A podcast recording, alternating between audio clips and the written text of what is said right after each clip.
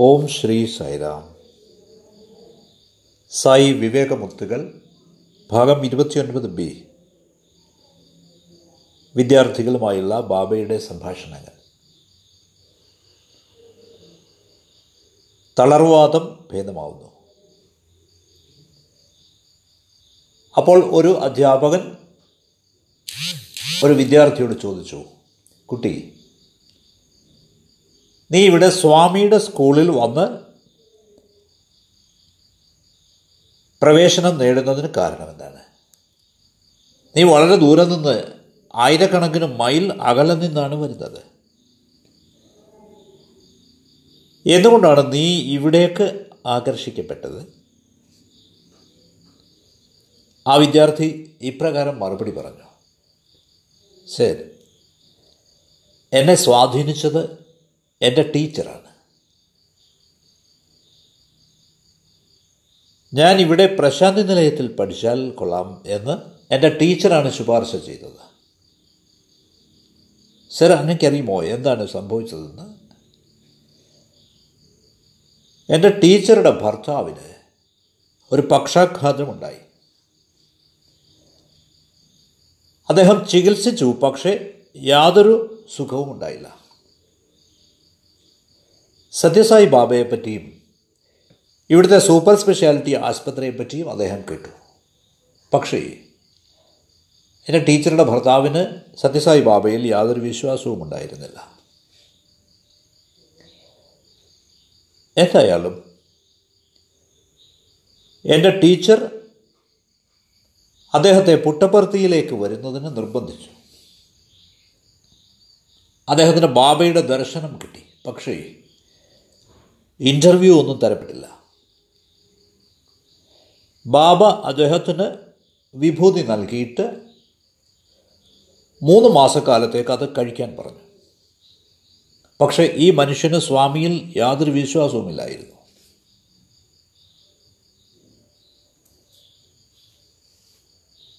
അതുകൊണ്ട് സ്വാമി അദ്ദേഹത്തിന്റെ സ്വപ്നത്തിൽ പ്രത്യക്ഷപ്പെട്ടു.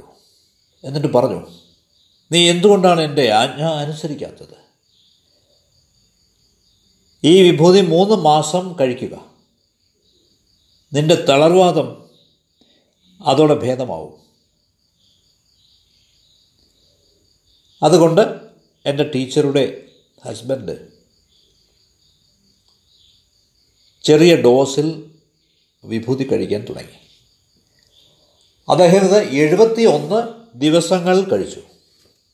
ആ ദിവസം ഈ പക്ഷാഘാതത്തിൽ നിന്നും അതിന്റെ എല്ലാ ഇഫക്റ്റുകളിൽ നിന്നും അദ്ദേഹം പൂർണമായും മുക്തനായി. അതുകൊണ്ട് എന്റെ ടീച്ചറാണ് എന്നെ ഇവിടേക്ക് പറഞ്ഞു വിട്ടത് സായി പ്രേമം അതിശേഖരം അപ്പോൾ മറ്റൊരു അധ്യാപകൻ വേറെ ഒരു കുട്ടിയോട് ചോദിച്ചു നീ നിന്റെ മാതാപിതാക്കളെയൊക്കെ വിട്ട് വളരെ ദൂരെയാണ്. നിനക്ക് അവരെ നഷ്ടമാവുന്നില്ലേ? അപ്പോൾ ആ കുട്ടി പറയുകയാണ് ഇല്ല സർ. എനിക്ക് ഒരു പക്ഷേ എനിക്ക് ജന്മം തന്ന അമ്മയെ നഷ്ടമായെന്ന് പറയാം പക്ഷേ. സ്വാമി ആയിരം അമ്മമാരുടെ പ്രേമമാണ് ഞങ്ങൾക്ക് തരുന്നത്. അതുകൊണ്ട് എനിക്ക് എന്റെ അമ്മ നഷ്ടമായി എന്ന് തോന്നലില്ല. സായിയുടെ പ്രേമം അതിശയകരമാണ്. ക്ഷമ പുരസ്കരിക്കപ്പെടുന്നു. അപ്പോൾ അധ്യാപകരിൽ ഒരാൾ മറ്റൊരു വിദ്യാർത്ഥിയോട് ചോദിച്ചു ഹേ കുട്ടി നീ എങ്ങനെയാണ് ഇവിടെ എത്തിയത്? നിന്റെ ജീവിതത്തിൽ സ്വാമിയുമൊത്തുള്ള എന്തെങ്കിലും ഒരു സംഭവം നിനക്ക് പറയാമോ? ഉവ് സാർ. ഞാൻ അങ്ങയോട് പറയാം. ഞങ്ങളുടെ സുഹൃത്തുക്കളിൽ ഒരാൾ ഇവിടെ എം ബി എ ചെയ്തിരുന്നു. മാസ്റ്റർ ഓഫ് ബിസിനസ് അഡ്മിനിസ്ട്രേഷൻ തന്റെ പഠനശേഷം അവനൊരു ഇന്റർവ്യൂവിന് പോയി. ധാരാളം മത്സരാർത്ഥികൾ ഉണ്ടായിരുന്നു. ഏറെ നേരത്തേക്ക് അവരാരും വിളിക്കപ്പെട്ടില്ല. അവർ വിശ്രമമുറിയിൽ സോഫയിൽ കാത്തിരിക്കുകയായിരുന്നു വളരെ വളരെ നേരത്തേക്ക്. മൂന്ന് മണിക്കൂറുകൾ അങ്ങനെ കാത്തിരുന്നപ്പോൾ അവർ കുറച്ച് ആളുകളെ വിളിച്ചു.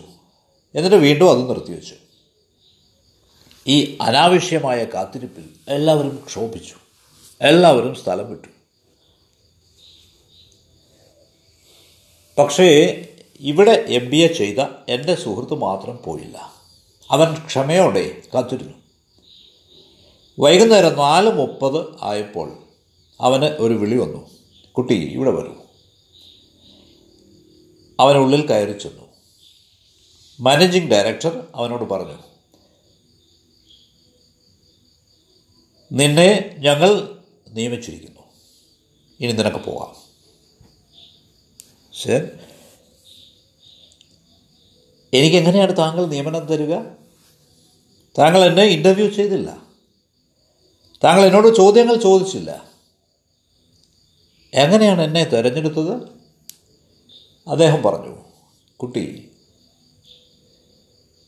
നിന്റെ ക്ഷമയാണ്. യുവർ പേഷ്യൻസ് നിന്നെ തിരഞ്ഞെടുക്കാനുള്ള മാനദണ്ഡം. ക്രൈറ്റീരിയൻ ഫോർ സിലക്ഷൻ നീ ബാബയുടെ കോളേജിലെ വിദ്യാർത്ഥിയാണ്.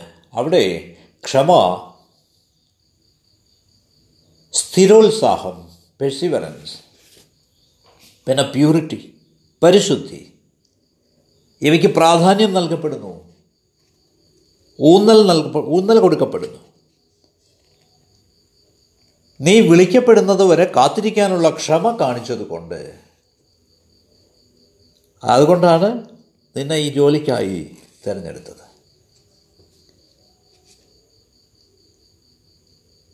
സ്വാമി മുഖക്കുരു സുഖപ്പെടുത്തുന്നു. അപ്പോൾ ഒരു വിദ്യാർത്ഥി പറയുകയുണ്ടായി സർ ഞങ്ങൾ വളരെ ദൂരത്തു നിന്ന് വരുന്നവരാണ്. എന്നിട്ടും സത്യസായി ബാബയ്ക്ക് ഈശ്വരന് ഞങ്ങളുടെ ജീവിതങ്ങൾ മാറ്റിമറിക്കാൻ പരിവർത്തനം ചെയ്യാനാവുമെന്ന് ഞങ്ങൾ വിശ്വസിക്കുന്നു. ഞങ്ങൾക്ക് മനസ്സിലായിരിക്കുന്നു. അവിടുന്ന് ഞങ്ങൾക്ക് മേൽ ചുരിഞ്ഞിരിക്കുന്ന പ്രേമം ഏറ്റവും അമൂല്യമാണ്.